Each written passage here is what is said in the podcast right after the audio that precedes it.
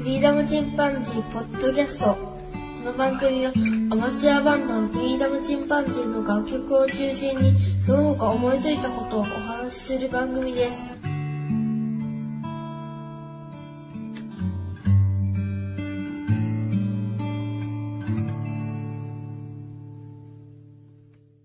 さあ始まりました。フリーダムチンパンジーの佐藤です。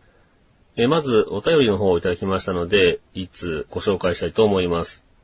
タルサタイムさんから、えー佐藤さんもメレるジャングルモックなんですね。これ履くと他の靴履けなくなりますよね。同時期に買った他の靴がほぼ新品のまま下駄箱で眠っているという、わら、というふうにいただきました。えーエピソード73、フリーダム探検隊。まあ、こちらを聞いていただいて、えーお便りいただきましたね。タルサタイムさんありがとうございます。えーメリルのジャングルモックね、この後もあの、ツイッターの方で、えーお話しさせてもらって、あの、写メも送ってもらったんですが、3足ね、揃えていて、あのこの靴ね、いわゆるモックと書いてますけど、その、紐靴ではなくて、サイドゴア、あの、ちっちゃいゴムなんですけど、サイドゴアの状態です。あの、スポット履いて、スポット脱げるというので、非常に楽ちんなんですね。それと、その、ちゃんとかかとにベロがついてますんで、それ持ってさっと履けたり脱いだりできますし、なんといってもね、フィット感がすごいんです。で、防水になってますしね。で、見た目は結構かっこいいんですよ。で、なんていうんでしょうね、あの、ソールがね、ちょっとカーブしてまして、なんか歩き出したくなると言いますかね。あの、自然に足が前に出るような作りになっています。なので、非常に足に負担がなくてですね、うーん、長時間歩いても全然足が使えないですね。ハワイに行って、えっと、ちょっとした、あの、山登りと言いますかね、した時も、えー使いましたし、まあ、砂地歩いてもね、ビーチ側歩いても、靴の中に砂が入らないので、本当に重宝してます。僕のおすすめの靴ですね。で、そうですね、タルサタイムさん。お名前からすると多分、エリック・クラプトンのね、タルサタイムから来てんのかなというふうな、僕の想像ですが、クラプトン好きの方なんでしょうか。えー、またぜひお便りください。それでは今日は、えっと、どのお話ししようかと思うんですけども、先日ですね、私、あの家族旅行で広島の方に行ってまいりました。えっと、息子の住んでいる東京の方に遊びに行きたいなと思っていたんですが、ちょっと予算がね、結構かかるというのと、僕が休みが2日しか取れなかったので、えー、まあちょうどお盆が終わったところですけどもね、2日間だけ休みがもらえました。で、もう今回は息子の方を呼び寄せた方が安く上がるなというので、えー息子を呼び寄せましたね。それで、まあ息子も4日しか休みなかったんですが、僕の休みとかかる2日間ですね、ちょっとした小旅行をしようというので、まあ隣の県ですね、岡山県から広島県に遊びに行こうということになりました。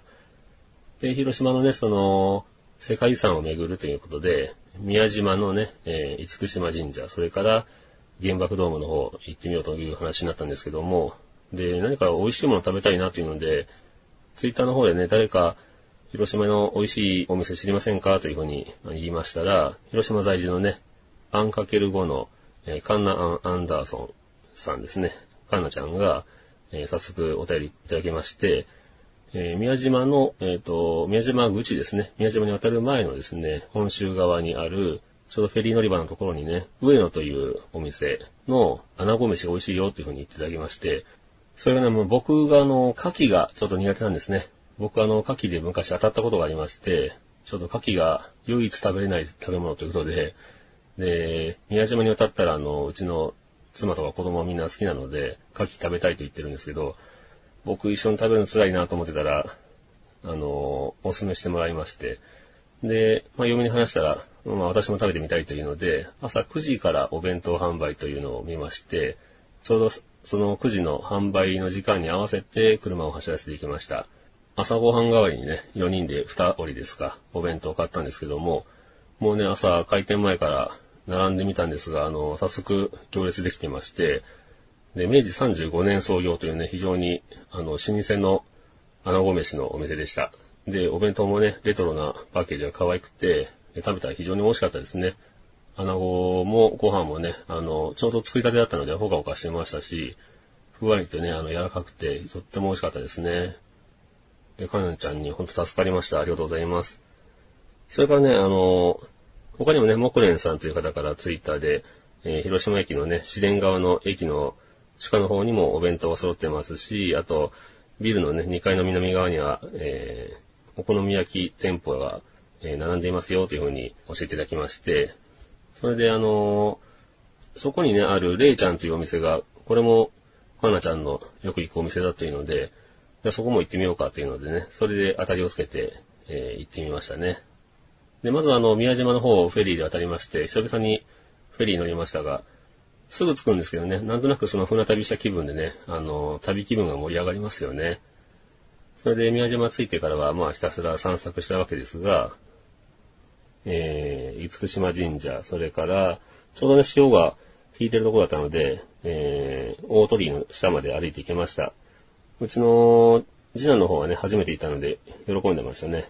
それから、厳島神社を巡って、参拝して、で、そうですね、あとは、歩き回って、豊国神社ですね、豊臣秀吉がね、途中で亡くなったんで、作りかけで終わってしまったという、戦場閣というふうに言われますけども、まあ、畳戦場分の大きさの大きなお寺。これ暗黒 JK にね、命じて作らせてたらしいんですが、途中で、まあ、秀吉の方が亡くなったので、作りかけのまま放置されてたようです。まあ、暗黒 JK もね、最後まで作ればいいのにと思うんですけど、まあ、いやいや作ってたんでしょうね。で、今は豊国神社という形になってますね。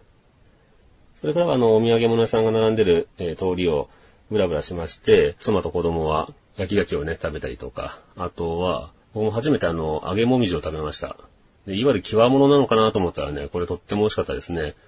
で、チーズ味を頼んだんですけど、あの、チーズ味のクリームではなくて、本当にあの、チェダーチーズが入ってまして、で、その周りの衣はね、非常に甘くて、で、チーズはちょっと塩っぱいので、あの、そのコラボはね、非常に美味しかったです。あの、また食べに行きたいなと思いますね。買って帰ってもちょっと油が回っちゃうんで、買って帰れないのが残念ですが、あれ美味しかったですね。それから車で、えー、先ほどお話しした、えー、カンナちゃんおすすめのレイちゃんというお店に来ました。2時頃に行ったので、もう空いてるかなと思ったら、まだまだ行列できてまして、店からね、階段のところまで10組ぐらいですかね、並んでたんですが、まあ、後から聞くと、それでもまあ少ない方だと。で、まあ、ピーク時になると、ビルの端まで並んでるということで恐ろしい人気です。20分くらいですかね、待ちましたかね。で、食べましたけど、とっても美味しかったですね。スペシャルを頼んで、で、結構量も多くてね、あの、お腹いっぱいになりましたけども、で、目の前でね、作ってくれる、その、お好み焼きを作るね、音がまたリズミカルで、これあの、また、ちょっと放送しますので、えー、宮島の様子もね、合わせて、えー、ちょっと、ここで流してみたいと思います。それではどうぞ。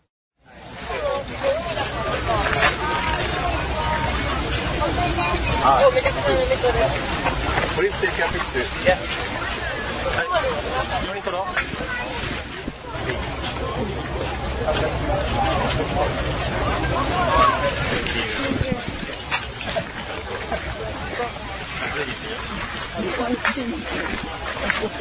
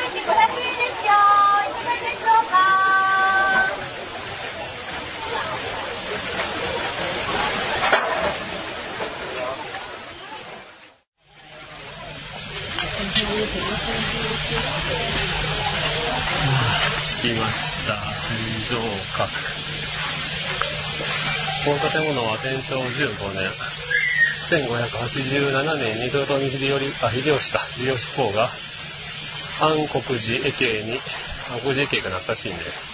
に命じて建立したもので、俗に戦場閣と言います。桃山時代の合法なもので重要文化財ですだって。途中で、あ、秀、秀吉がちょうど死んだんだね、途中でね。秀吉が途中で死んじゃったから、未完成のもの。うん。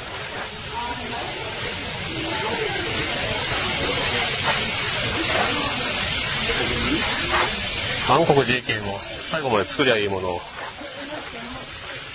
韓国 JK ってどうやって死んだんだっけななかなか食わせもんだよね。まあ、切れ物と言ってもいいけど、韓国 JK。河原のところに金箔貼ったりして結構やっぱり派手だな。はい、それから、えー、お聞きいただきまして、次にこのお好み焼き屋さんの様子です、どうぞ。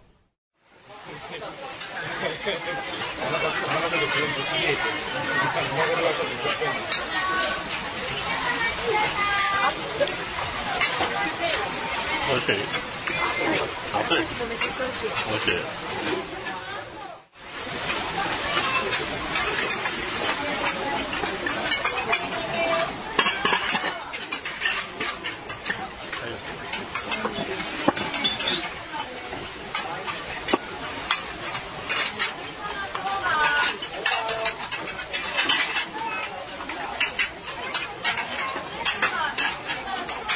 うんうん、そうね。リズミカル。リズミカル。俺はできるから。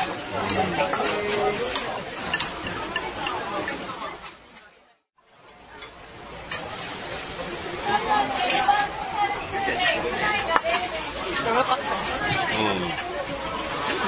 うん。晩ご飯食べれるから全然し心配なんだけど、その辺。食べれるわ。美味しいからいいんだけど。まあ、意外と食うな。まあ、食べる子供だな。他がこったからさ。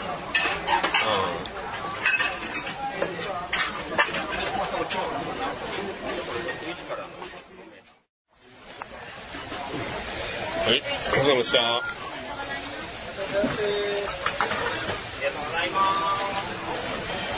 ございまはい、ということでね、あの、お好み焼き屋さんね、非常にリズミカルにカチカチと風情と言いますかね、楽しくなりますよね、食べてても。で、それから、ホテルの方にチェックインしまして、平和記念公園の方に来ました。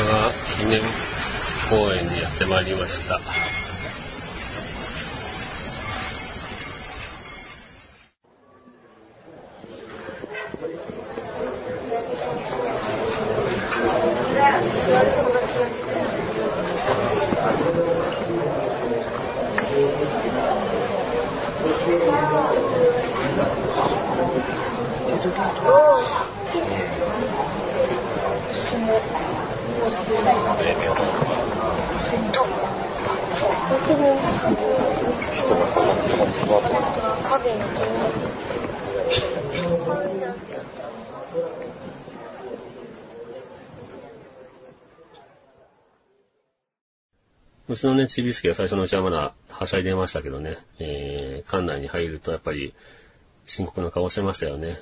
で、まあ、子供にはちょっとショック大きいかなと思いながらも、小学5年生ですからもう平和教育してもいいかなと思って連れて行ったんですが、ところがね、あの、本館の方が閉まっておりまして、ちょうど改修工事に入っていました。で、来年の7月までずっと改修してるということで、まあちょっと残念でしたね。200円で、あの、いわゆる別館といいますかね、の方に入れるんですけど、平和記念資料館の方をですね、えー、丹下健三のね、デザインした素敵な建物ですが、その隣にある別館の方だけに入れたという形ですね。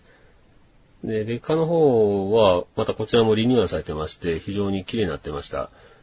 えー、展示物もデジタル方式で見せたりとか、被害者の方のね、衣服とか、そういったものは展示は非常にコンパクトになってまして、で、最初僕はね、あの、昔僕がいた時のその衝撃的な本館の、えー、展示を見せたかったなぁとは思ったんですけど、まあ、館内の方にお聞きしたらですね、あの、ちょっとあれは衝撃が強すぎたと。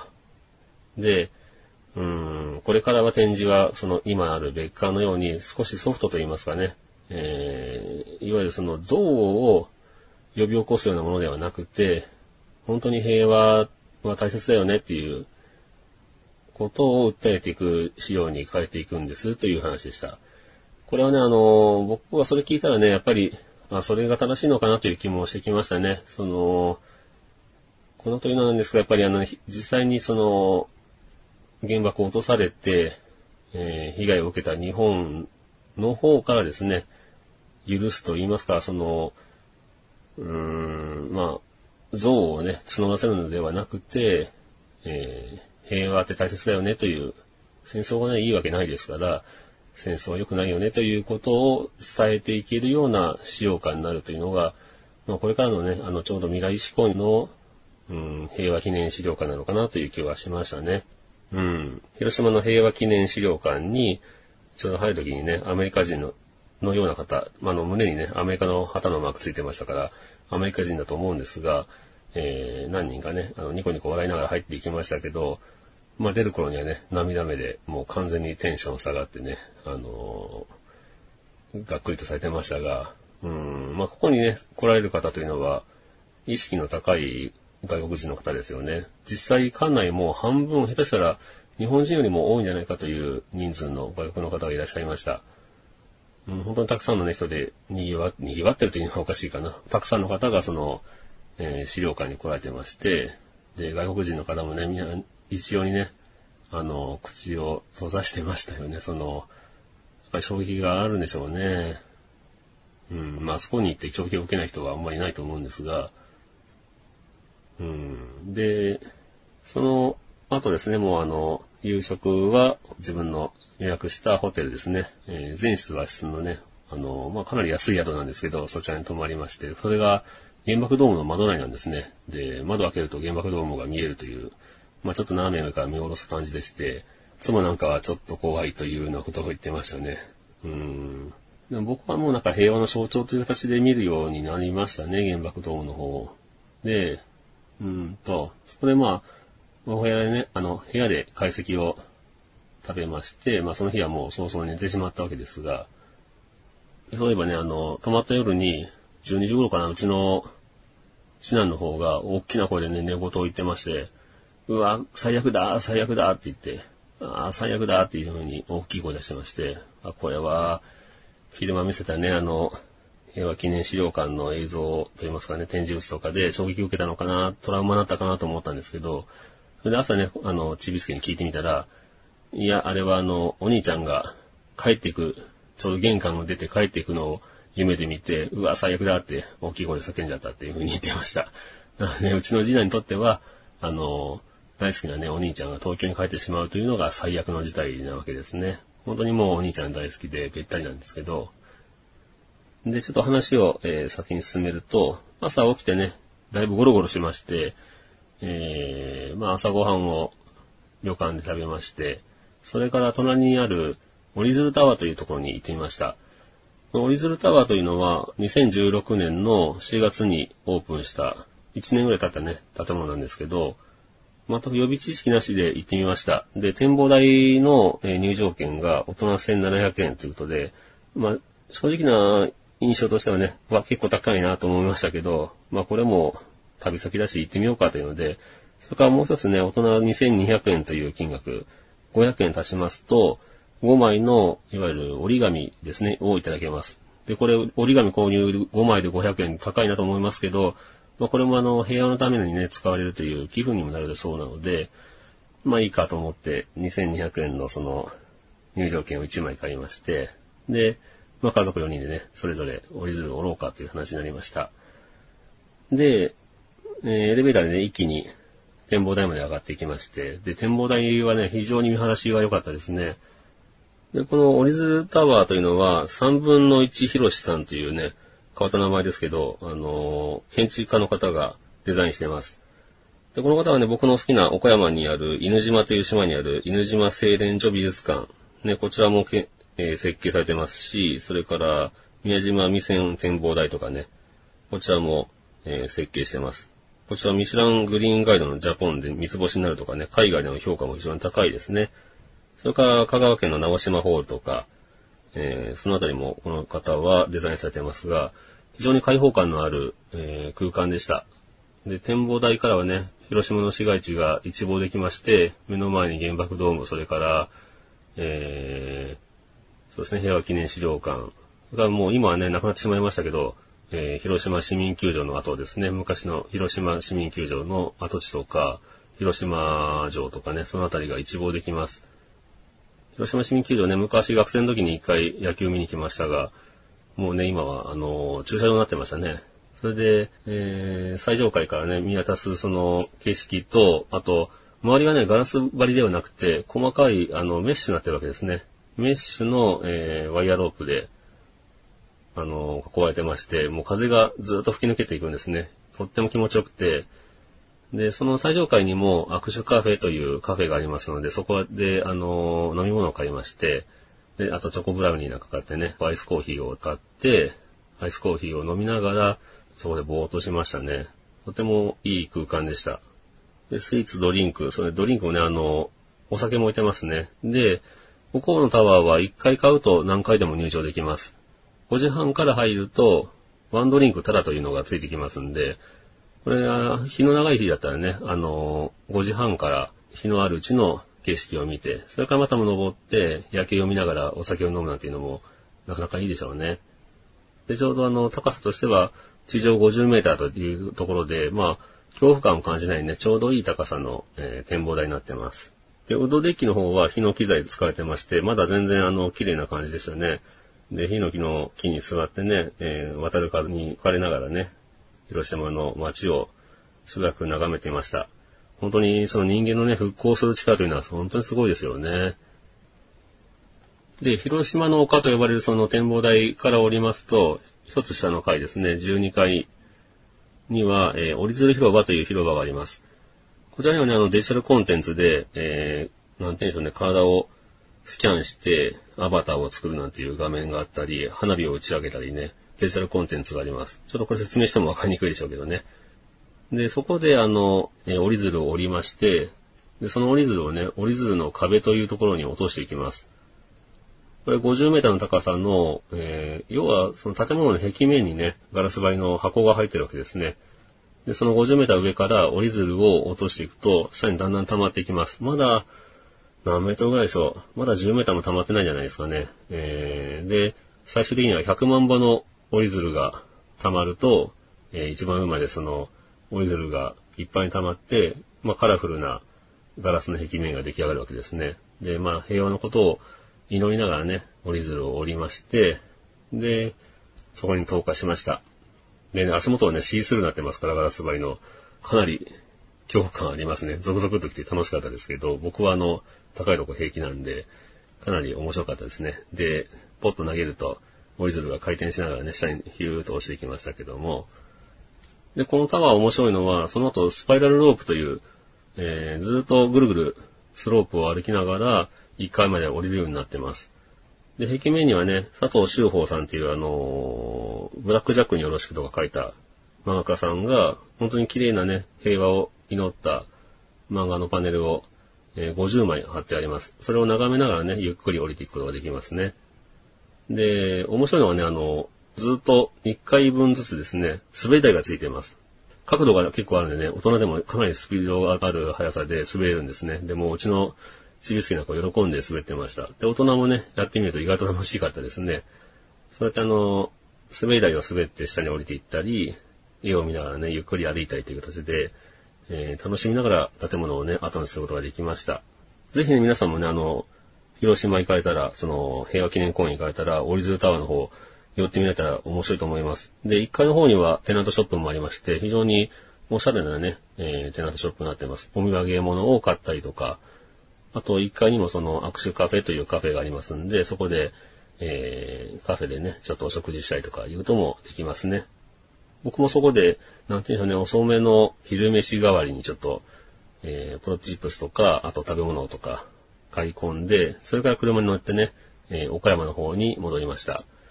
で、この日はもう午前中こうやって広島で過ごして、午後はね、岡山の方に戻ってしまいましたが、それがあの、香川県にある日本ドルフィンセンターというところで、イルカに乗りたいと子供が言いまして、で、全然ね、距離感が一回戻る形になるし、どうかなと思ったんですけど、まあせっかくだから行っちゃえというのでね、午後からは、えー、岡山の方に走っていきまして、それから瀬戸大橋を渡り、で、そのまま高速でね、ずっと走っていって、で、日本ドルフィンセンターという場所に行きました。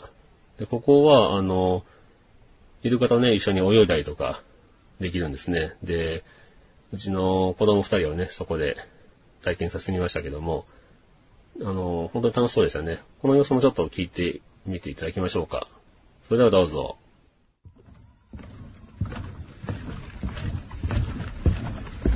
さん、今僕はドルフィンセンター、日本ドルフィンセンターに来ています。えー子供たちが2人、イルカと一緒に泳いでおります。でね、あの、今海の上を歩いてる感じですね。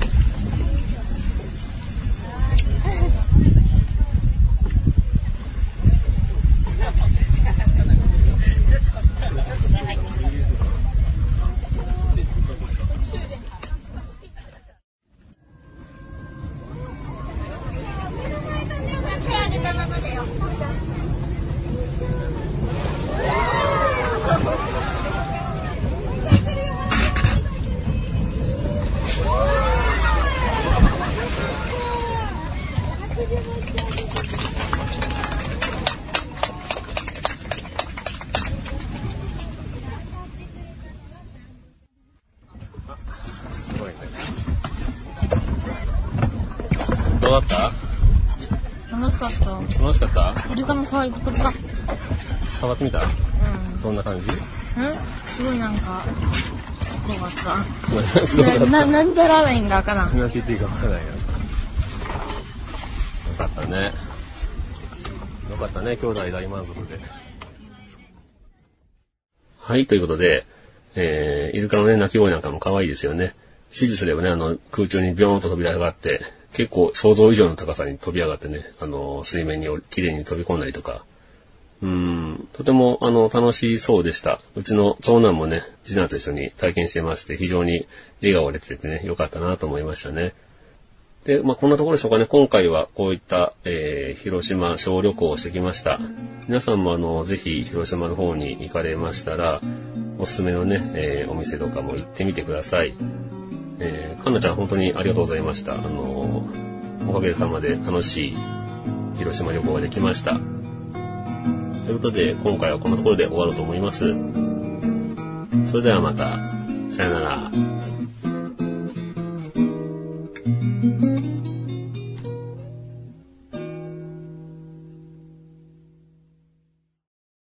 リーダムチンパンジーポッドキャスト。この番組はアマチュアバンドのフリーダムチンパンジーの楽曲を中心にその他思いついたことをお話しする番組です。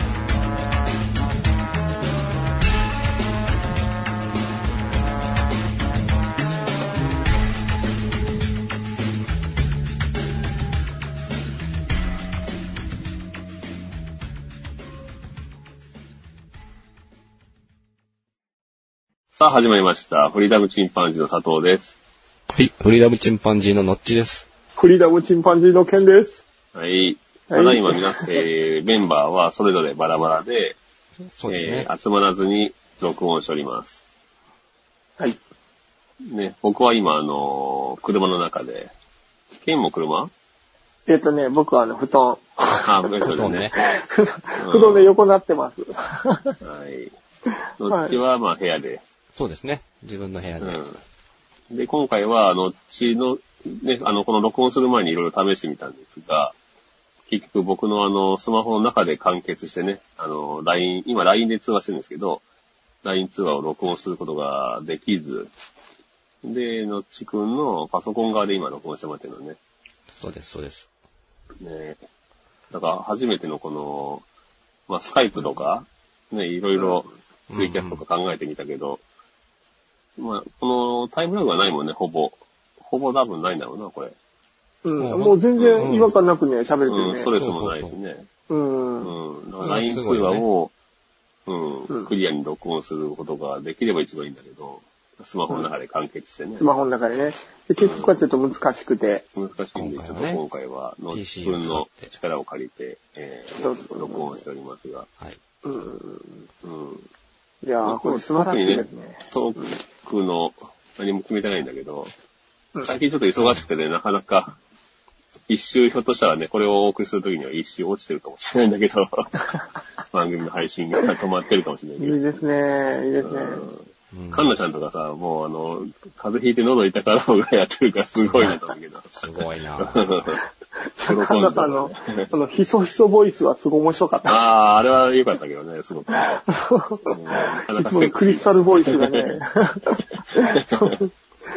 すごいなと思った。どんな状態でもいけるんだ。すごいですね。でもこの、この、今回初めて、えこの LINE 通話でこう録音しますけど、うんこのね、畳の部屋でですね、布団に横になって喋れるというか、この、このケンは、すごいケンは最高なんだけど、俺今、ケイオンの中に入ってるから。そうだね。ちょっとムシムシ今日はでもね、涼しいからね。うんあの、今日はまだ涼しいからさ、うーん。あの、締め切った車の中でも大丈夫なんだけど、うん。うん、これがね、真夏すごいですねだ。ったらきついけどね。まあまあ、これでもこうやって撮れたらね、あの、うん。何しろ3人たまたま岡山いるけど、いつね、バラバラになるかわかんないし、うん。うん。まあ一応番組はね、あの、12月、まあ、クリスマス頃には最終回と思ってるんだけど、うんうんそれまで3人いるかどうかも怪しいもんね。そう。いつだってあり得るっていうバラバラになるうん、だってあり得るからね。うん本当。うん。無事最終回を迎えられたらね、いいですけどね。僕も今仕事が忙しくなっててさ、うんうん。うん、給料増えないのに責任だけ増えていて。まあ大体もう今の世の中そうですね。うん、辛い。うん。いい。ですね。そういうものです、大体ね。で全全然話違うん。ですけど、うん。全然話違うん。ですけど、皆さん。いつも何時ぐらいに寝てますか寝るのはね、バラバラ。とりあえず今ね、夏休み期間はね、うちのちびすけがさ。うん。なかなか宿題がさ、進まなくて、ほうほう。で、さっきまで工作一緒にやったんだけど、うんうん。うん工作か。得意そうやね。いやーー10佐藤くん絡むとやばいクオリティになりそう。11時までね、かかって、で、11時になってね、もう、もう寝ろとか言って、明日も朝早いだろうってああ。言って。うん。遅いよね、ほんとね。まあ、昼寝してんだけどね、バスケから帰って疲れてるから。あああ、そっかそっか。2時間ぐらい寝てるから、まあ、起こしてんだけど、普段はね、9時で寝かしてんだけど、あの、学校終わるときは、う9ん。時とか9時半に。うん、だから夏休み特に遅くてね、早く寝てくれるかなと思いながら。いや、夏休みはだんだん遅くなるよね。朝がね。うんうん、遅いからね。しゃあないとこがあるよね。県とこは人数いるから余計に難しいんだろうけど。そうだね。よ、早いよ。あ、早い。もう早くしつけてる？そう、すごく早くしつけて、もうんう、。奥さんがもう、かなり頑張ってくれてて。へゴールデンタイム。ムってね、言われる。なんか、本当か嘘か知らんけど、10時からね、なんか2時か。そう。いや、その、その話もちょっと今日しようと思って。うんうんちなみにその10時から2時というのは、お肌のゴールデンタイムです。あ、そうなのっていうのを聞いて、うんで、あと内臓を回復するゴールデンタイムもそこだ。ああ、そこで俺大体お菓子食べたりしてるわ。じゃあ、そのまあ 10, 健康診断10時から2時まで寝て、うん。2時から活動しても OK なんですか？あ、それね、OK みたいあ、な。OK ですか？本当にそういう人がいましたね。あの、へーゴールデンタイプを逃さないって言って、ほうで、あそそれで、こはね、といてって。そうそうそうそう。うんあの、ゴールデンタイムがいくつかあって、その、夜の10時から2時までうん。がお肌とか内臓とかのゴールデンタイム、3時間以上必ず寝ることっていうのがあって、あともう一つがあの、昼寝。ゴールデンタイムとか昼寝の習慣らしいんだけど、あそこにも、うん、昼寝るとすごく回復するんだって。うんあの、15分寝るだけでも脳に対しては夜中の2時間相当とかってうん言うらしいよね。で、人間の体の周期も実はその、昼過ぎぐらいに一回眠たくなるようになってるんだって、やっぱりご飯食べた後みんなうん眠たくなるけど。で、あの、スペインじゃないけど、ああいうところ、シェスタというか、うんそこでしっかり寝たら、またあの活動がすごくできるらしうんいよね。だからやろうと思えば昼時はね、寝てるけど、会社で。あ、会社で昼寝しても OK な環境なわけね。まあ休み時間はね、あの、寝てるの俺ぐらいだけど、うん あの、機械のある部屋で勝手に、あの、椅子にもたれてね、うんう。ん。うん、寝てんだけど、あ、いい習慣だわ。うんとってもいいまあ、ブーブー言う人もいるけどね。うるさく言う人もいるけど、あの、上司で。なるほどね。そうだよね。眠てえしと思って。でも、の、のっちもそうやないかな。のっちも今、あの、9時か10時ぐらいに一回寝るでしょ。そう、今はね、子供をい、うんと一緒に10時ぐらいに寝て、うん、あるある。そう、んで、1時とか2時に目が覚めるよね。そうそう、全くそうだわ。そう、で、寝れなくなっうんて、そうそう、そっから寝なくなるんだよ。そうなんだよなで、もったいないから、うん。うんあのー活動して。活動。うん、どうせ寝ないんだったらね。そもう本当寝ない時は本当に寝れないからね。で頑張っても。明け方4時、5時ぐらいに眠たくなる。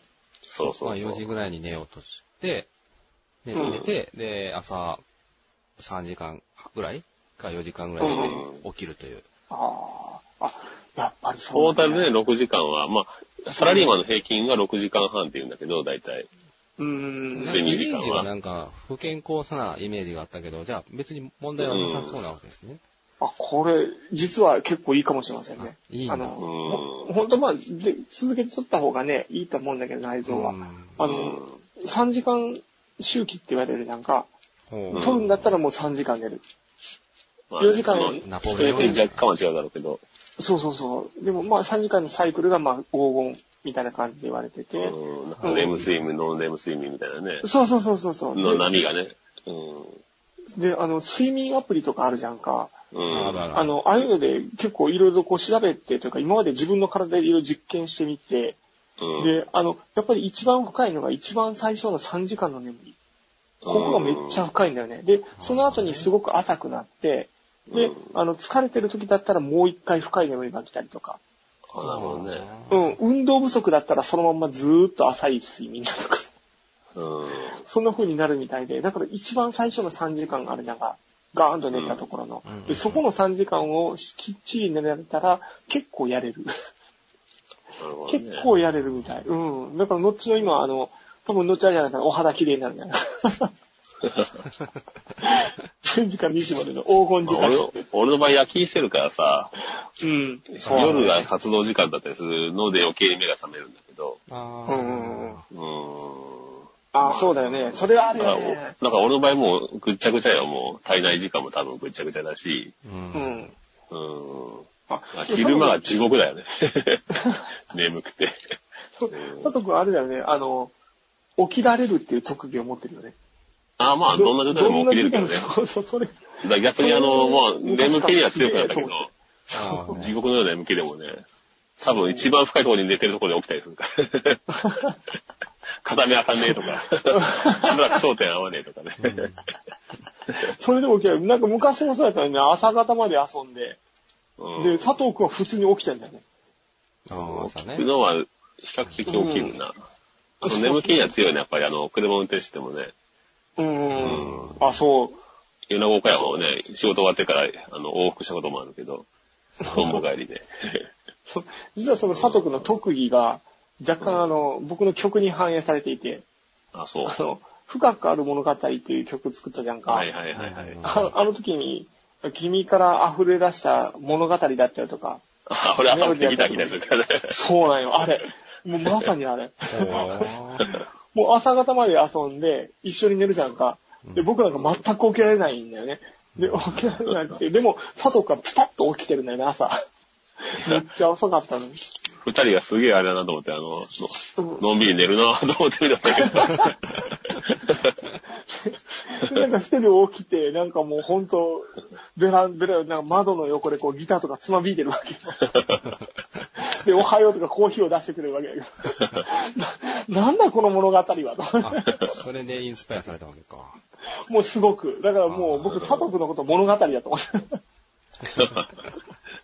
物語だって思って。そうなんよ。まあそう思ったら向いてたのかもね、俺夜勤職場にね。まあね、そう起きられるという特技はすごいと思う。うん本当羨ましい。寝られないっていうのはあるけどね。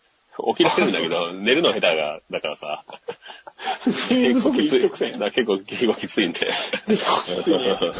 それやばいね。ああ、そうか、みん、で、うんあの、僕は最近もう12時ぐらいにはもう落ちてる。うんいや、いい、いい、いいよね、でも。いいと思うけどね、うん寝られるときはね、寝た方が、もう寝るのが趣味みたいなね。結構みんなショートスリーパーじゃんか。二人とも。うんいやでもここはもう途切れ途切れだから。うん。いや寝るのは好きだけど寝ね。てる？うんそうだけどね、本当はもう、ね、宝くじでもだったらもう毎日ダミーをむさぼりたいよああ、いいね。ね。夢、夢を見ると楽しいしね。やりたいやりたい。毎日ダミーをむさぼって。ただ無益に暮らしていくすごいね。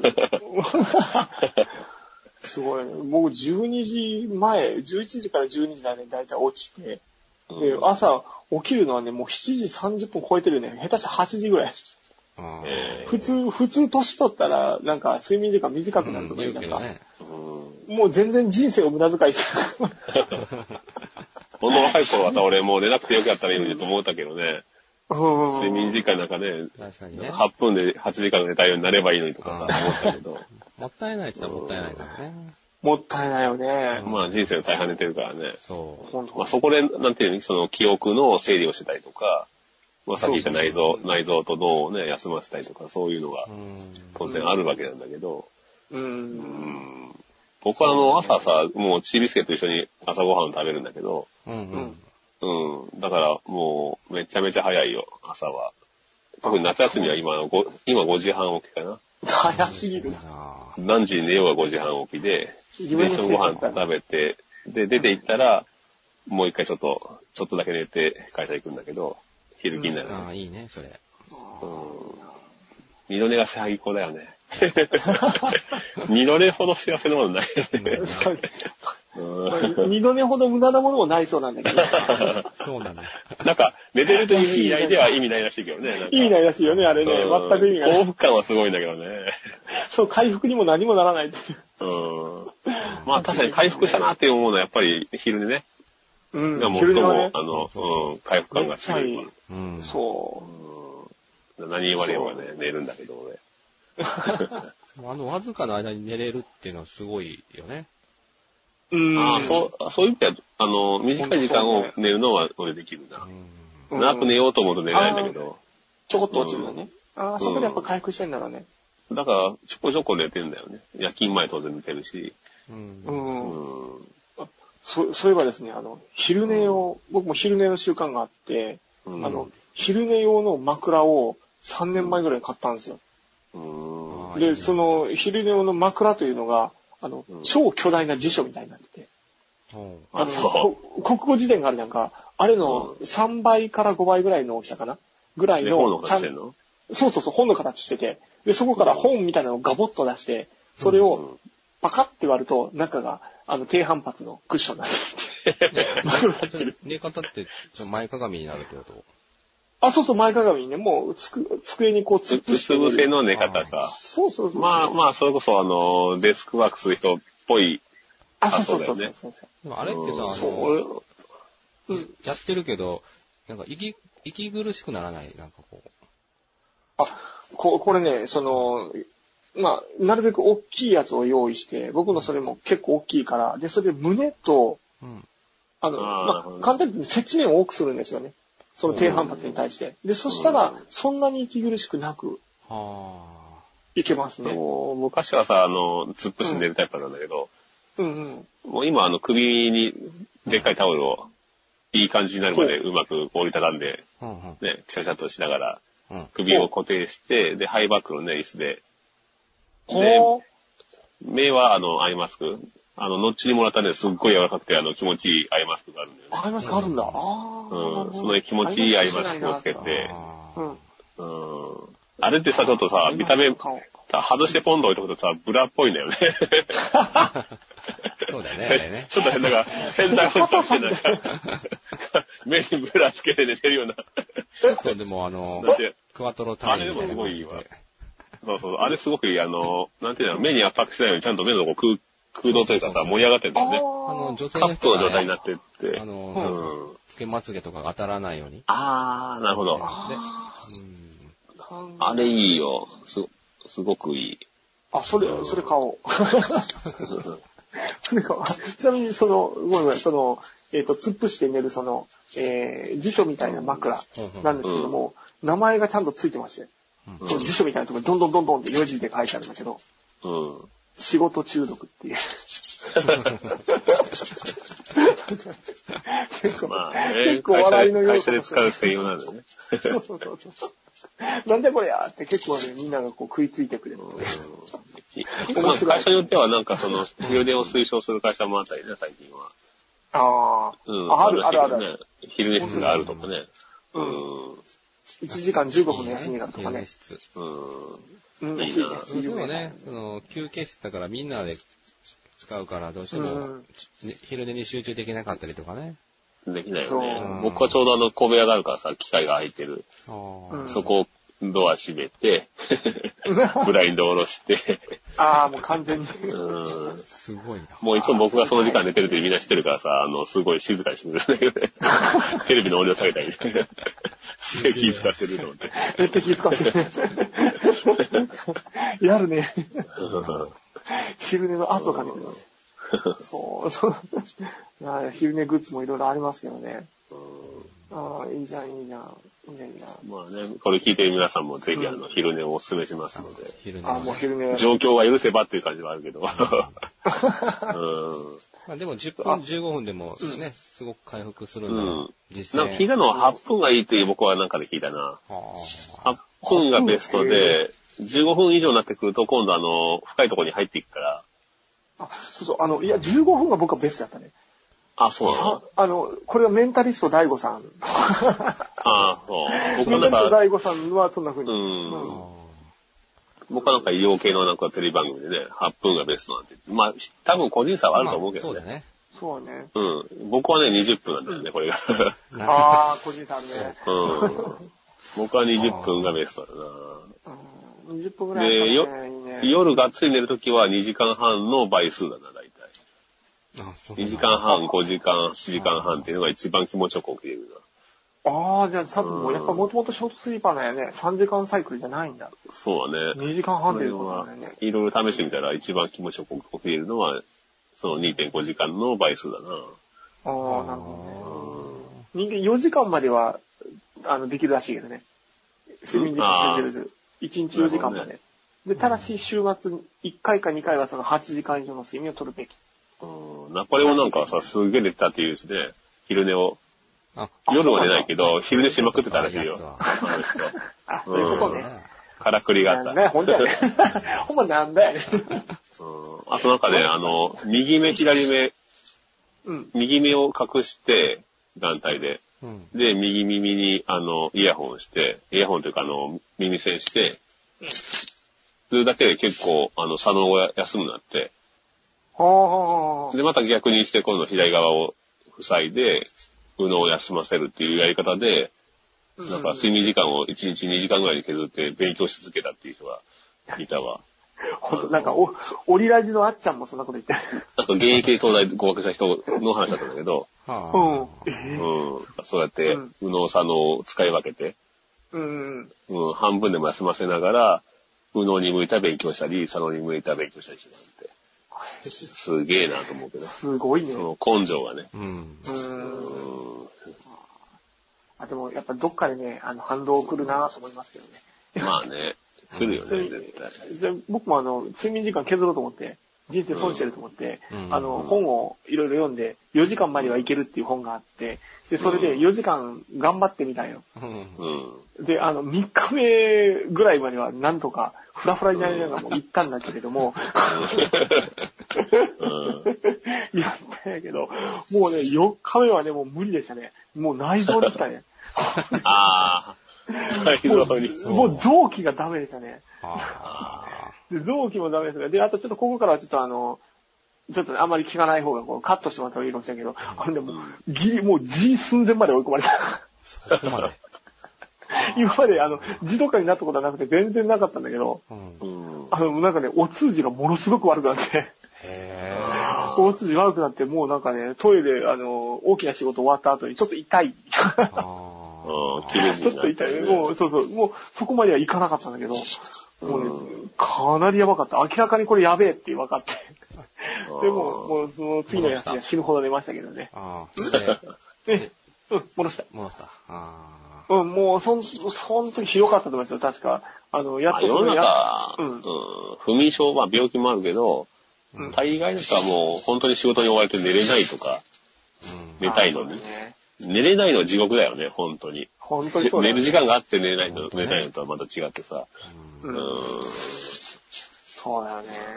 寝れるだけいいまあ。僕の仕事なんかもね、そうんうちの職場もね、だいたい夜勤職場の人は早死にするらしいから、そこそこ。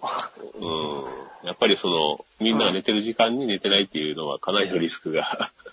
あるんだよね。あの、芸能人もでもその生活でしょ？大体そうだよね。まあでも結構死ぬ人死ぬじゃん。ああいうね。早めに。うん。特にお笑い芸人でさ、売れた、売れた年の1、2年なんて言ったらもうほんと寝ないらしいね。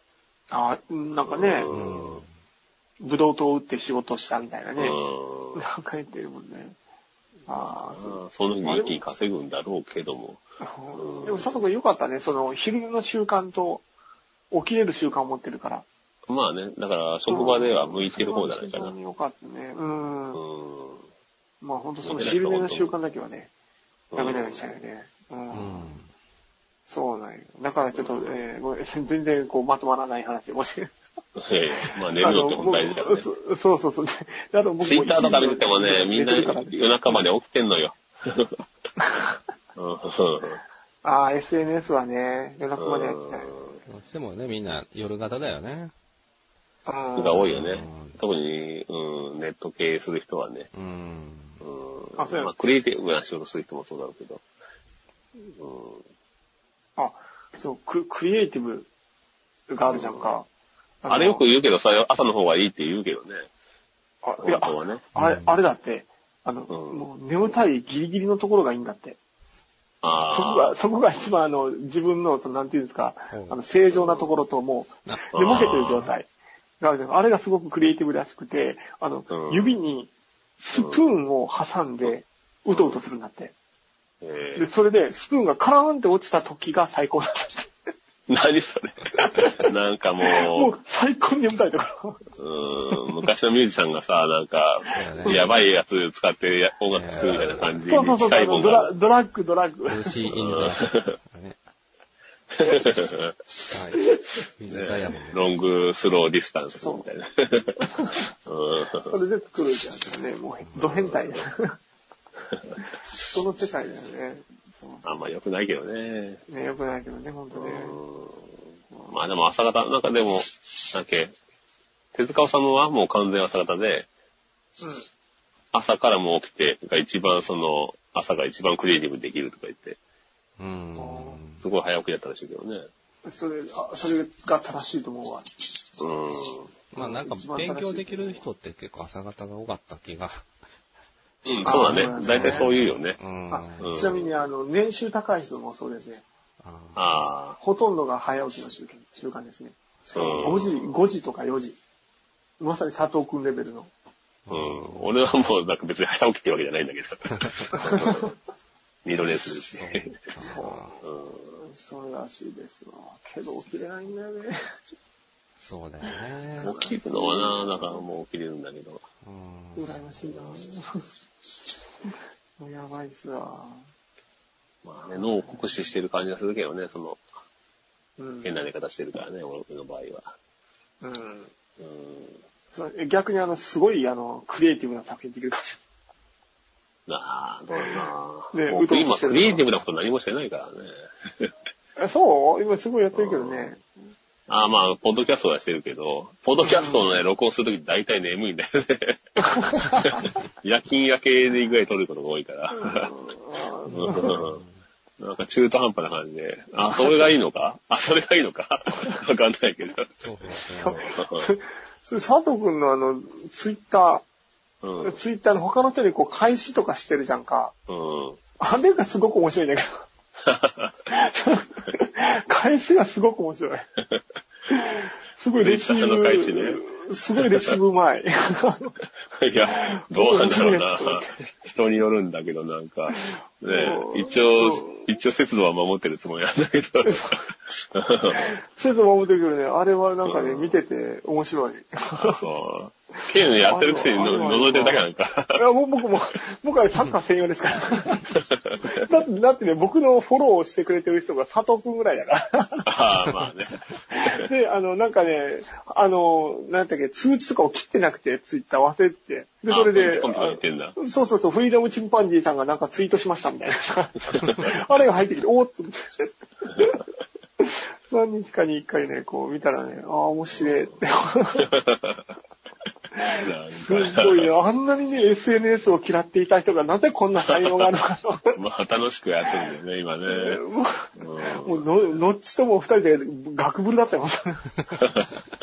で、佐藤くんがあんなハマった時どうしようって。今はもう本当唯一の趣味だからね、ポッドキャストとツイッターがね。あれ、デジタル嫌いだった佐藤くんが。流れなん信じられな。ねなんかね、どうでもいいと思ったけどね。そうそうそうそう。もう、下手したら情報収集されてて、全てが暴かれてるとかね。それぐらい言い出しそうな勢いだった。もうね、すごいわ。びっくりしましたわ。まあそんなこんなで、じゃあ、うんはい。もうすでに僕らも今、睡眠時間を削ってる状態になってるから。もう、普段寝てるからもう本当ね、もう今、僕多分か、多分かなりクリエイティブだと思う。あケン今あれか、久々の休みなのね。もう、そうそう。いや、いや、久々の連あ、あ大丈夫。あ連休じゃなかったかなくなくなりました。はい。で、うん今日一日で、あの、僕旅をかなり頑張った。うん。クリエイティブな一日だったね、じゃあ。クリエイティブな一日だった。だからもう普段もう寝てる時間だから、今もう、かなり僕はあの、うあの、各世の世界にいる感じです。この後から聞いても、僕こんなこと言ってたって多分言うのも。まあ大体俺もこのぐらいの時間は起きてんだけど、あー眠れずに起きてる感じかな。もう、え眠れないっていうもう感覚がわからないぐらい眠たい。毎日眠たい。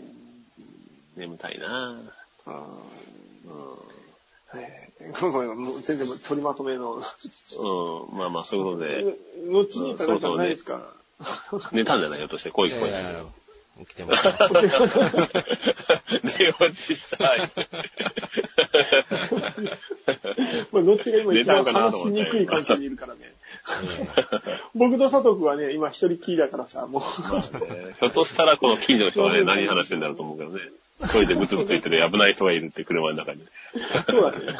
うん。これ何電話してんだろうと思って。まあね、周りいないからこう話しかけれる関係ですね。うん。そう、どっちが睡眠についてなんかないですか？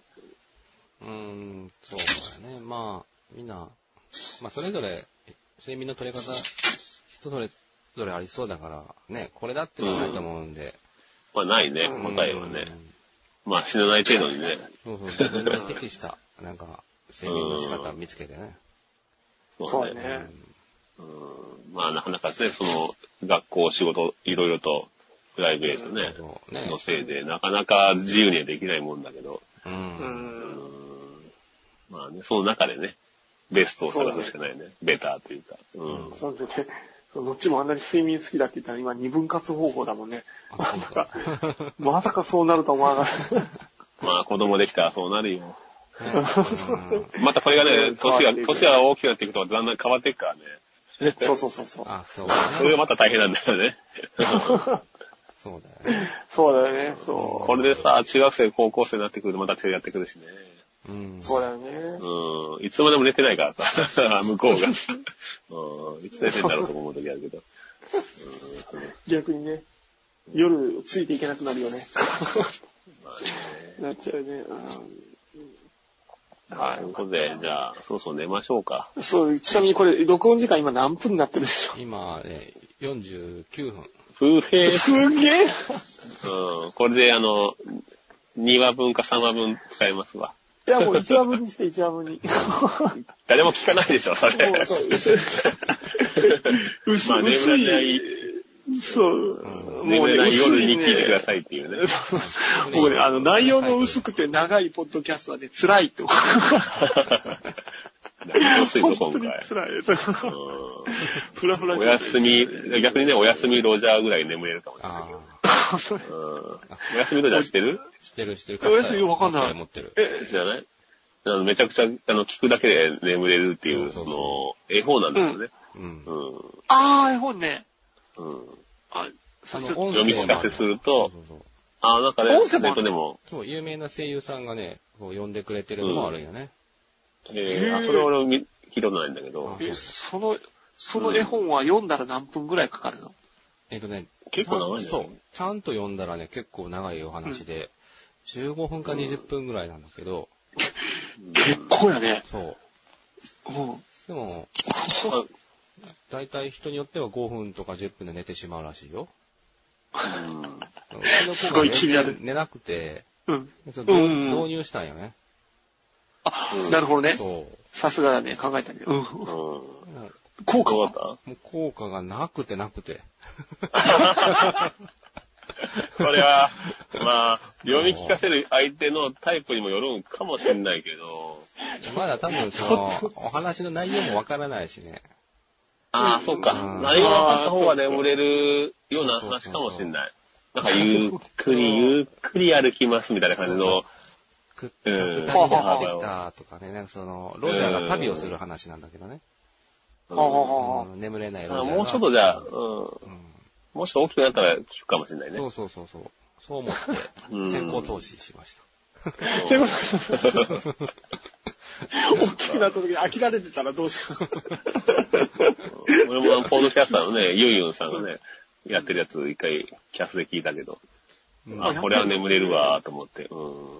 はお子さんをね、眠らせるのをキャスティングしてんだけど、ああ。ああなるほどね。あ。あ、見事に落ちちゃうわけだ。そのね、聞いたら、いいなあこれ聞くかもなとは思ったけどね。ああ。いいなうん、お休みとかね。うん。いいじゃないですか。だってもう 今いろんなやつもあるからね、こまあの。僕も今、ポッドうんキャストだね。ポッドキャストがもう、あの、寝る時の、う。うんんうん、お供だな、大体。眠れない時は。ああれ、目をね、やっぱり使わないからさ、聞いてる分には、やっぱり耳だけの方がだいぶね、あの、眠りにつきやすくなるよね。うん画面見てるとさ、やっぱりスマホの画面1分見たらさ、カプチーノ3倍分とか言うしさ、その、覚醒、うん。するそうなのうん、効果がね、やっぱね。うん。うん、だから逆に言えば目を覚ましたかったら、スマホ構えば目覚めるんだけど、何めっちゃ音悪いぞ、今。うん。ブリッブリあの、え、僕のやつだと思います。選択しちゃったやつ。僕のこそ選択しちゃった。選択しちゃった iPhone マイク iPhone でのす。マイクが、マイク付きイヤホンが。選択しちゃったのに聞こえるのがすごいと思う。うんまあ逆にすごいけどな。本当にすごいと思う。もう選択したのは5年前もぐらいですよ。あ、本当に。もう深夜ゾーンですから、もう何でもあります。まあ、まあ、これカットされてるけどね。ちょっとまあこの1時間に及ぶこの録音を15分に。うん15分は無理だろ 無理かう。まあまあ、切ればいくらでも切れるんだけど。な。ねブチブチってね、そのくだりをズバッと切ったりとかできるから。ままああ、だから、まあ、そうね。ポッドキャストが一番僕のね、あの、寝る時には、そのね、が画面見てね、目が覚めないっていうのはあるかうん、いいよね。そういうのら。ね。うん確かにね。大体俺が眠りについてしまうのは、あれだな、あの、ニュース系のやつを 最後に持ってくるんだけど。うん、難しいこと言ってるやつをね、聞いたら眠れるね。ああ。あ、それ昔もうと変わらずだ本当眠れない時はちょっと勉強しようかと思ったら眠れるからね。もう、眠れないなら勉強してやろうかと思ったら、あ、眠れない。脳の拒否反応をこう利用したうん睡眠薬ですね。ああ、いいですね。いやー、よかったね。いや、よかった。ちょっと今回はあの、実り大きい、あれでしたね。うん。うん。よかったの。まあまあ、あの、こうこういう、そうこういうね使えるっていうね。できたというのがね。そうそう。まあまあ、まあ、まあ、ほぼ全てまた、いつも通りノッチが全てやってくれたんで。まあ、編集は、じゃあ、お任せしますよ。うん。まあ、編集はやりますんで。音声レベルだけ合わせて、じゃあ、ノーカットで。うですね。そう。はいであで、あとまたあの、僕ん。旅よろ、しく。あ、そうですねはい。僕旅もちょっと。僕旅また、はい。進めていきちょっ。とじゃあ、そうあのえー編集しましょう。で、うん。えあの、僕旅あの、最後に送って、送ったやつだけ聞いてもらったら多分今回の、今回の出来高がわかると思う。ちょっと、あの、ドラムのアレンジとかも、ちょっとイメージを出しているので、また見てもらったら参考に打ち込んであげましうん。ありがとう。はい。ということで、じゃあ、えー、今日はこのところで終わろうかと思います。はい。それではまた、さようなら。はい、おやすみななさい。さい。はい、おやすみなさい。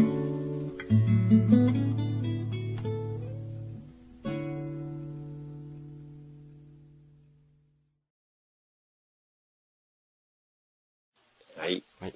こんなところで。はいじゃあ、ほんまに寝ましょうか。寝ましょうか。ええかね、軽音なか、チーシー。フリーダムチンパンジーポッドキャスト。この番組はアマチュアバンドのフリーダムチンパンジーの楽曲を中心にその他思いついたことをお話しする番組です。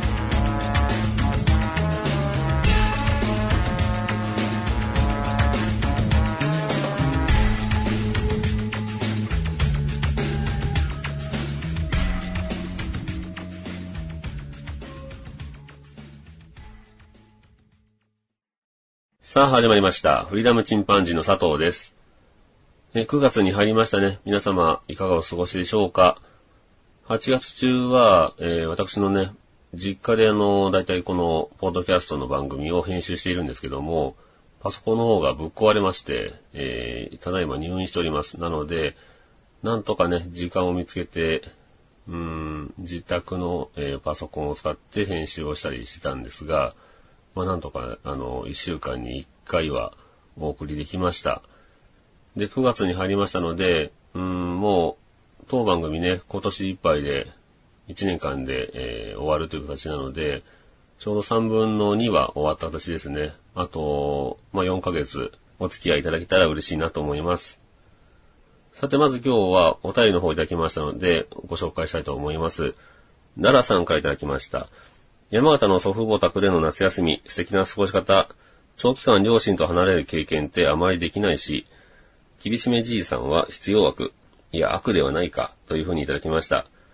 えー、私のね、夏休みの思い出というのを聞いていただきまして、お便りいただきましたね。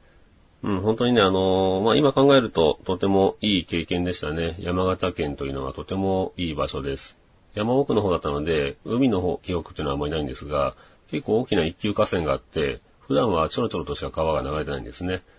で、ちょっと雨降ったりすると、大きな川が水で埋まるわけですが、ですぐに引いてしまいます。で、引いた後には、その、岩と岩の間にね、あの、プールのようになってまして、非常に澄んだ水の中に魚が閉じ込められててね、その魚をちょっと捕まえて遊んだりとか、で、岩の上から飛び込んだりね、非常にいい思い出があります。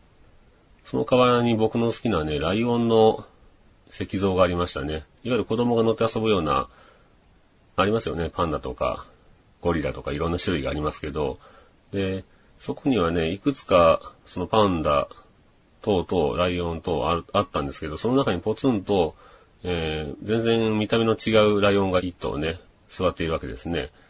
で、このライオンというのは、どうもあの、大雨の時に川上から流れてきたというので、で、まあそのライオンだけが非常に風格のあるね、石造りのライオンの像でした。で、周りはプラスチックと言いますかね、あの強化プラスチックでできたような雰囲気の、えー、なんて言うんでしょうね、その子供が乗って遊ぶものだったんですけど、そのライオンはね、非常に何か心に残ってて、うん、うん、僕なんかその、一頭だけね、風格のあるライオンというのが非常に好きでしたね。えー、ダダさんまたお便りください。ありがとうございます。さて、それから、影さんの黄色い帽子さんからいただきました。夏休みの宿題は私はギリギリまでやらないで、8月31日に泣きながらやっていた思い出が、かっこ笑い。山形は友達の結婚式で行ったことがあります。日帰りで何も観光できませんでしたけど、思い出ボロボロの舞台いいですよね。今井美樹と柳葉敏郎だったけど上手でした。というふうにいただきました。柳葉敏郎はね、なんかすごく記憶なんですけど、今井美樹だったですかね。あのー、この思い出ボロボロに関しては、大々ダゲな時間の柴山健さんがね、ツイッターで、お前とは握手してやんないよっていうだけね、あの、ツイートされたんですけど、まあそれに僕が分かりにくいね、少年の優しさという風に返しましたら、うわ、分かってくれたっていうので、うーん、結構ね、評価は低い映画ですけど、とてもね、いい映画だと思います。なんて言うんでしょうね、その、評価低い理由っていうのはやっぱり、実写でもできるじゃないかというふうに言われてしまいがちな、あのー、映画ではあるんですけど、まあアニメ映画ですよね。うん。ですけどね、非常にあの、なんでしょうね、端正に作れてますよね。で、まあそれはアニメならではのクライマックスのシーンというのもありますし、それも今時だったらね、CG とか、まあ何とでもなるんでしょうけど、とてもね、あの、暖かくなるようなね、そういった作品になってますね。ですので、僕は結構回数見てる映画になります。僕のおじいさんの住んでた家のすぐ近くを、ね、あの、車が走っていくシーンがあったりとか、親戚の住んでるね、村のところに、ホームステイと言いますかね、田舎にステイと言いますか、あの、していたというようなシーンになってますので、とても、あの、印象深い作品になってますね。意外とジブリ見ててもこの作品を見てないっていう人もいると思いますので、もし機会があればぜひ見てみてください。思い出ポロポロ。とてもいい山形がわかる映画ですね。非常に丁寧に紅花の作り方というのを映画の中で、えー、紹介されてますが、それがまた、なんて言うんでしょうね。その作品の、うん、風格につながっているような気がします。今はもう本当に忘れ去られたような作り方もしてると思うので、えー、本当紅花研究者も驚くような、えー、内容になってるんじゃないですかね。はい、影さんの黄色い帽子さん、お便りありがとうございます。また、えー、お便りくださいね。それから、金熊さんからも、えー、お便りをいただきました。僕らは海へ、独量、これは感想難しい。交渉室での説教シーン、各自の心境がザッピングされていくところが、校長のクソさも相まってひどいんだけど、旗で見てるこっちは苦笑い。少年が一人死んでるのに誰もその死を悼んでいない。ひどいって思うんだけど、実は僕も今一つ悲しくならない。なんかね、まるで本当に自分の身に起きたリアル胸クソ事件のように心的外傷を残すお話、おすすめというふうにいただきました。えー、私はね、あの、おすすめしました、那須正元さんの、えー、僕ら海へという本を読んでいただいて、えー、いろいろと感想をいただきました。この他にもね、たくさんご感想をいただいたんですけども、うん、あの、本当にね、あの、おすすめした本を読んでいただけるなんて思ってもみなかったので、えー、アマンさん等々ですね、何人の方か、えー、私のおすすめで読んでいただけたようです。とても嬉しいですね。うん。僕もあの、久々にちょっと読み返してみましたが、やっぱり面白い本でしたね。大人になってからも十分読める、えー、自動書になりますので、皆さんもぜひあの、機会ありましたら、手に取ってみてください。金熊さんありがとうございます。ということで、お便り紹介でした。で、も9月になりまして、8月中に、えー、フリーダムチンパンジーのポッドキャストでは、えー、だいぶ初期の頃にね、ぜひ歌詞を送っていただければ、それに私たち音楽作りますよという話をしましたら、中二病心理さんという方から、えー歌詞を送っていただきまして、その詩をもとに、え3人で曲をコツコツ作ってまいりました。で、8月中にはなんとか完成させるというふうに言ってましたので、えー公約通り、なんとか8月中にね、完成いたしました。ちょうど今、録音してるのは8月の30日なんですけども、えー完成は昨日ということで、29日の夜、うんなんならね、日付変わってましたから今日ですよね。8月30日ギリギリに、納期ギリギリに、えー完成いたしました。そこでね、今日は、あのー新しいその音楽を聴いていただきたいなと思います。ちょっと3人でね、えーこの曲に関しての話をしてますので、お聴きいただきたいと思います。それではどうぞ。さあ、始まりました。フリーダムチンパンジーの佐藤です。はい。フリーダムチンパンジーのっちです。フリーダムチンパンジーのケンです。なんで毎回声が上げるえっと、今日はウェルポート長崎というところに来てまして、このウェルポート長崎というところは、なかなかバブリーな施設なんですけども、そこに、こう、な畳何畳ある ?1、2、3かける1、2、3、4、5、6、7、8、3分24畳のお部屋。で、1時間何分だっけ ?900 円？えっとね、800円ぐらいかね。800円はい。してないと思います。冷暖房付き。冷暖房付きで。はい。そう、広すぎてね、あの、今、ちょうど録音をしてたんですが、曲の。あの、広すぎて反響するというね。で、部屋のほとんど使ってない。思わぬデメリットが 部屋の何パーセント使ってる今、端っこに固まって、反響しないように隅っこで録音してましたが、ロマンあるね。今日録音したのは、え2曲、え。僕らの旅は続くと、Welcome to the World とはい。2曲作りました。これ両、両 A 面っていうやつですね。両 A 面両 A 面って。なんでその、両辺両 A 面。そうレコード価格だ。もう今 CD も古いんで。両 A 面って言われても。どういうこと？みたいな。データの世界はなんて言うんだろうね、今ね。なんて言うんでしょうね。うん。わかんないですよね。1曲目とか言うのかな。あだってもう昔だったら CD やったら3曲目ぐらいに2曲持ってきて、アルバムで聴いてもらってっていう感じだったけど、まあよく言うあれじゃないですか、あの、シングルでね、うん。あの、A、A 面っていうのがこう、リード曲っていうかね、うんうん。有名なんで、B 面はなんかこう、ちょっとぼ没まではいかないけど、残しとこうかみたいなねねが昔はね、うんそういうのが定番だったよね。たまに B 面を歌いするから いいやつがあったよね。B 面の良さでそのアーティストの実力が分かる。B 面で翼をくださいとかあんな入ったりするんだよね。ああ、なるほど。で途中からなんか両 A 面っていうのが流行ったよね。あ、そうそうそうそうそう。2曲2曲目も、そう、2曲目も、あの、捨て曲じゃないのっていう。ね。あと C のジャケットもね、両側こうね。そうそう逆にあの、アルバムに入らなかったりするから、B 面が。うん。あそうそうマニアはそのね、シングルがあって、シングルの B 面を楽しむみたいなね。ビーズとかありましたねうん。恋心とかね。今回のね、ええー僕旅と僕旅とウェルカンは、あのはい両方ともですね、自分たちの中では A 面え決して青の A ではない。傑作。傑作です傑作。いや久々に曲作ったよね。でしたね。前作ったのが、えっ、と、何かな？うーん、あ、あの、いい、あいい写真いい写真の定義だね。うん。あえて言う。いい写真の定義をあえて言うならが、最後だったから、それも数年前だし、そうですねう。ん、久々の曲を作らせていただきます。これもあの、新司さんのおかげで、一曲できまして、もう一曲はケンがね、あの、 Welcome to the World ははいケンから自発的に、そうですね。気持ちはどういう気持ちで、うんこれですね、これはですね、基本的にあの、のっちくんに送るための歌だったんですよ。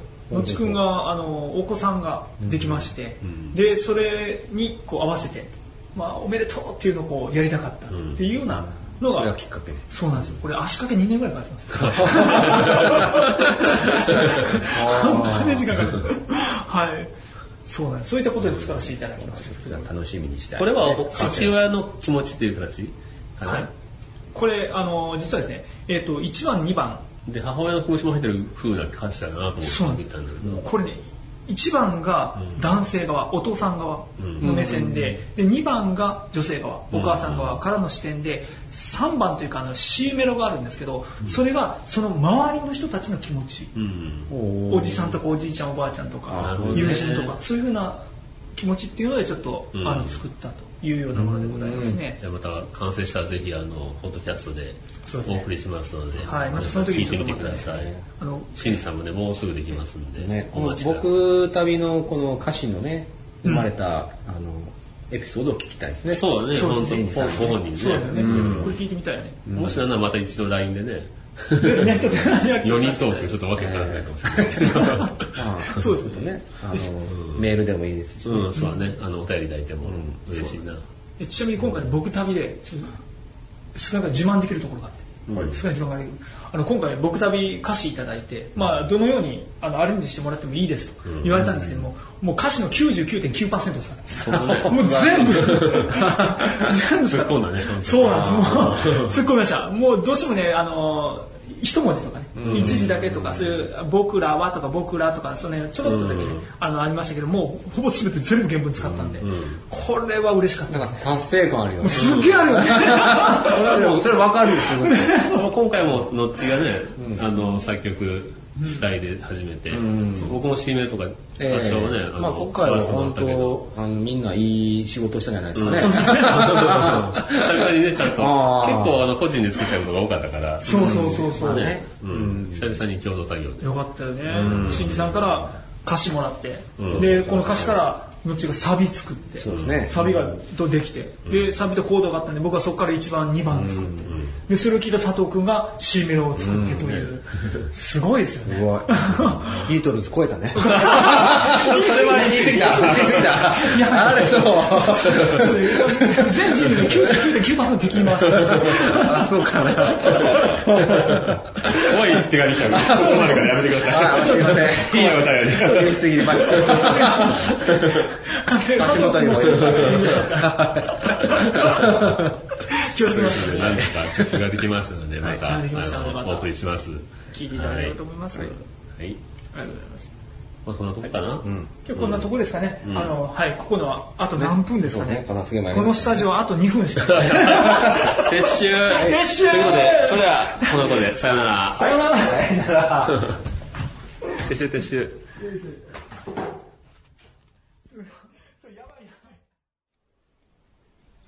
はい、ということで、えー、3人でね、曲を作りました。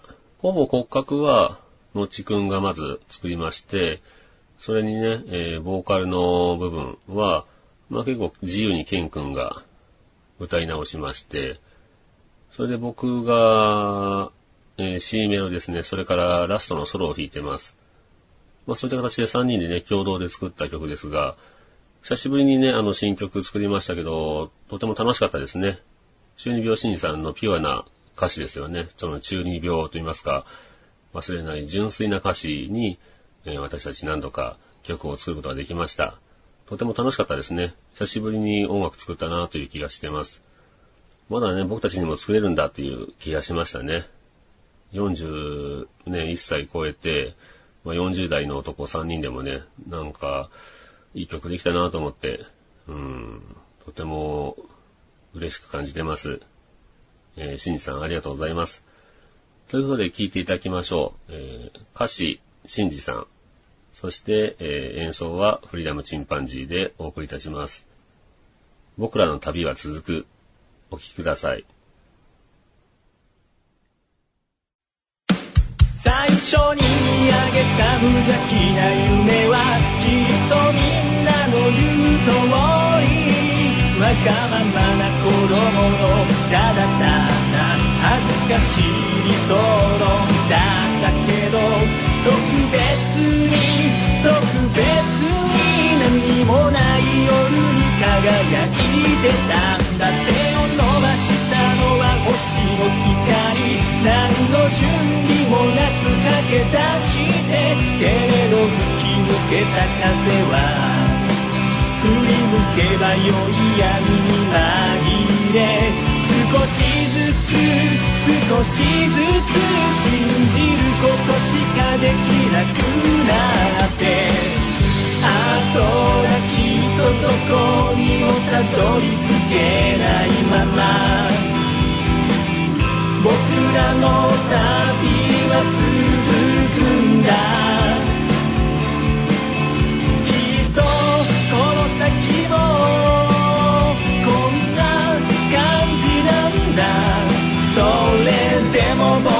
りと星空を見上げては。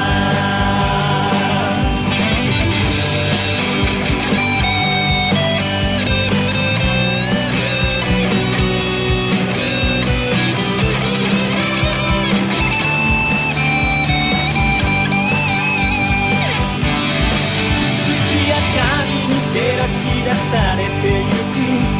汚れた自分を見るたびように苦しくなってとうとう歩みは重くなって諦めるふりして今はつく着物汚ればかり気にしてああそれきっとどこにもたどり着けないまま。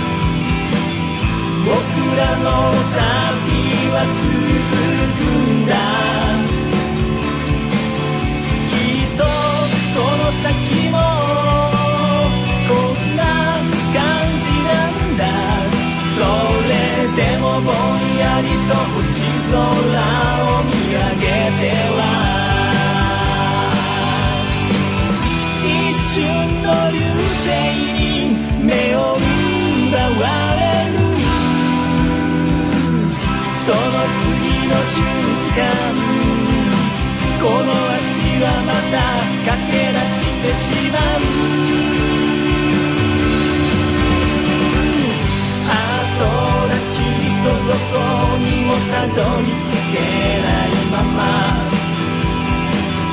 僕らまだ星を追い続け。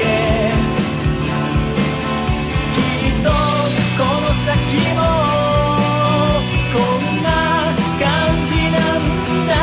心はまだ次の流星を待ってさあ、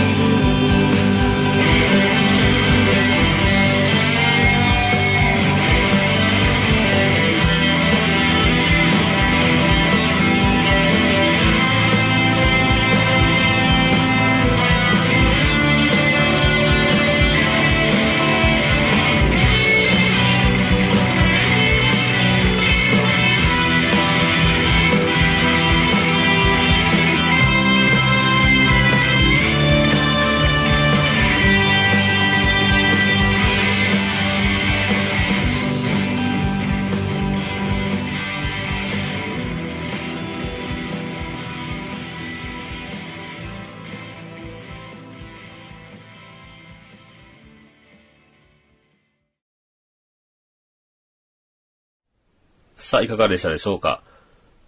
とてもね、あの、いい曲にできたなと自画自賛はしてるんですが、皆様はどう感じられますかね？ぜひ、えー、またご感想などもいただければ嬉しいですね。楽曲の方はまた別個に、えー、音楽だけでもアップしてみようかなと思っておりますので、えー、またお気軽にね、無料ですので、ポッドキャストの方でお聴きください。それでは今日はこのところで終わろうと思います。それではまた、さよなら。